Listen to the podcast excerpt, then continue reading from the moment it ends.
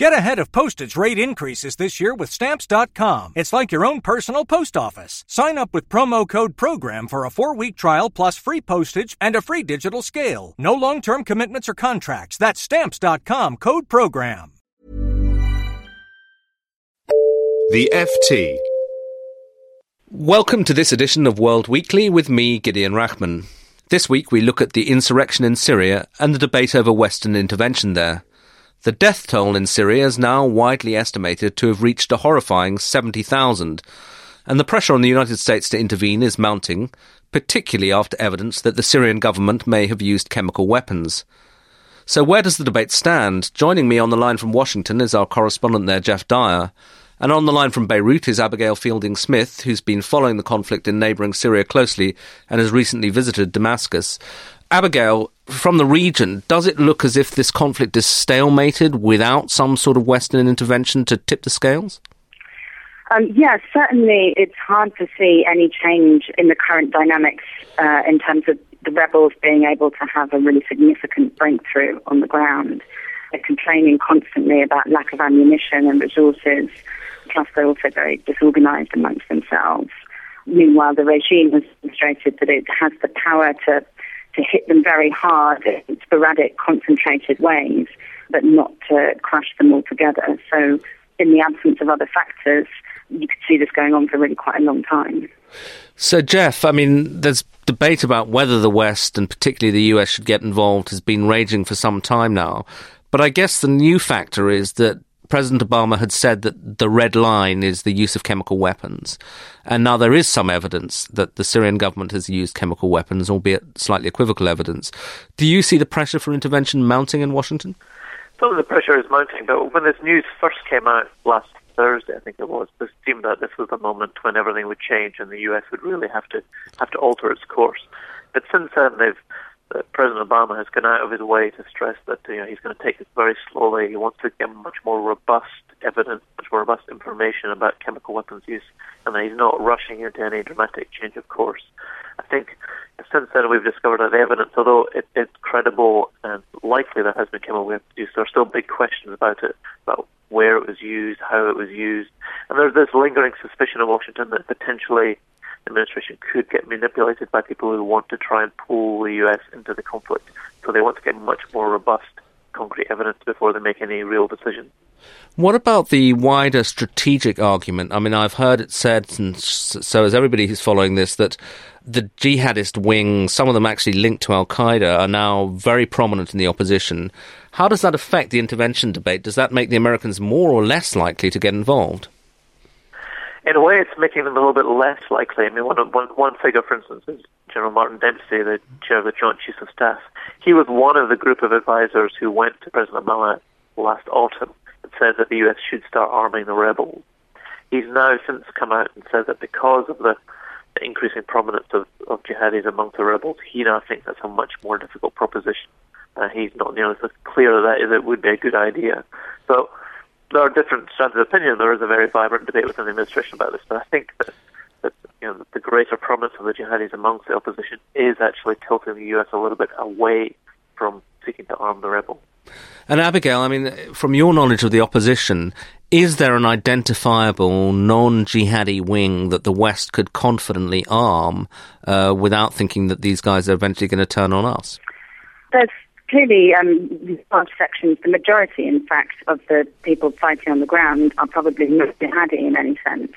But the question of what their relationship with the jihadis are, whether you could guarantee that if you gave them weapons, they wouldn't somehow end up in the hands of people who've been sort of designated terrorists by the US, is a different question. I mean, one impression I have from talking to people who fight and live on the ground is it's all very integrated. And whilst we see Jabhat Nusra, the Al Qaeda linked group, as this kind of dark, sinister force, it's just one group amongst many others on the ground, all sort of jostling in together. And, and certainly, from some people's point of view, it's, it's one of the more effective um, and least corrupt fighting forces.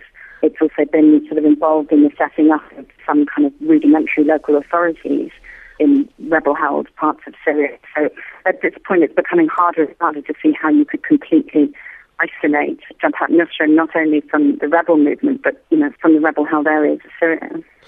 And is it the case that uh, Nusra, the jihadist sort of Al Qaeda linked group, if that's not an oversimplification, that they are the favoured group when it comes to getting outside aid from the Gulf? Clear where they're getting their support from. They seem to be much better armed and, and more effective than many of the other groups on the ground, but it's not clear whether they're getting state sponsorship or whether they've just got superior fundraising networks. I mean, the other great thing they have going for them is that they tend to be the ones at the forefront when bases are and overrun. So they get the first pick of the weapons there, which can either be used or sold. So they've had this sort of positive feedback loop as they've been taking over territory and bases. So it's given them more resources and more clout, which in turn leads to more resources and clout. Geoff, I mean, I was talking to somebody involved in the American debates, and uh, he said, "Well, the, the, you know, if if we don't get involved, then." Uh, the likelihood of having this result that, that haunts Washington of, of a kind of Al Qaeda linked uh, group eventually taking over Syria or a large part of Syria becomes even more pronounced. I mean, do the Americans have a sense of how they can get closer to achieving both their humanitarian and their strategic goals in Syria, or are they just kind of sitting back and watching with a degree of horror but not really knowing what to do? Well, I think yeah, there's a, a very intense debate within the administration precisely on this point. I mean, there are some people who say this is going to be a long run-out conflict. This is going to go on for a, you know quite a long time, maybe a number of years. And the idea that somehow we can quickly tilt the balance by getting involved, deploying arms to certain people, is an illusion, and that will just suck us in more into this conflict. But there are other people who are saying that, you know, as you're pointing out, there not only are the jihadis gaining prominence among the opposition groups, but also you're having these, these huge refugee problems that are developing in Turkey and uh, in Jordan and elsewhere, which are also potential breeding ground for all sorts of resentment and, and, and dislike of America, and, and that the U.S. can't just sit back and let this develop. It needs to, needs to get involved now and try and start shaping events on the ground because otherwise it will spin out of control. And what's your sense of how the debate is going? I mean, you've described the two schools very clearly, but given that President Obama has to weigh a lot of different considerations, not least public opinion, do you sense any change? I mean, this does all come down to President Obama. You know, he will be the one who will decide this, and he's he has you know already sort of intervened in this debate to you know to fend back pressure from his most senior advisors to get more involved. So it is all down to him. The tone of his comments, he's spoken twice in the last few days about this since the, the evidence that chemical weapons was first surfaced last week. On both occasions, he's gone out of his way to try and dial back expectations of any sort of change, of any you know any decisive move by the administration. And I, I think that's probably where things are at the moment. Until you have to think in the bigger picture, this is a guy who was elected partly because of opposition to the Iraq War. He's staked his reputation about getting out of Iraq and winding down the war in Afghanistan. He doesn't want to be lured into a new conflict in the Middle East, especially on evidence that he can't entirely trust. Until you get much more robust evidence about where and how chemical weapons were used and if they're being used on a regular basis, it's probable that he will be very reluctant to, for any dramatic change. However, on the margins, you could see you know, some arming of some of the rebel groups, if only just to give the U.S.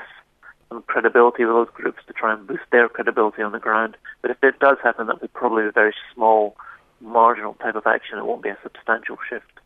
So, Abigail, it sounds like there won't be a Western intervention, or at least a decisive Western intervention, for, for some time.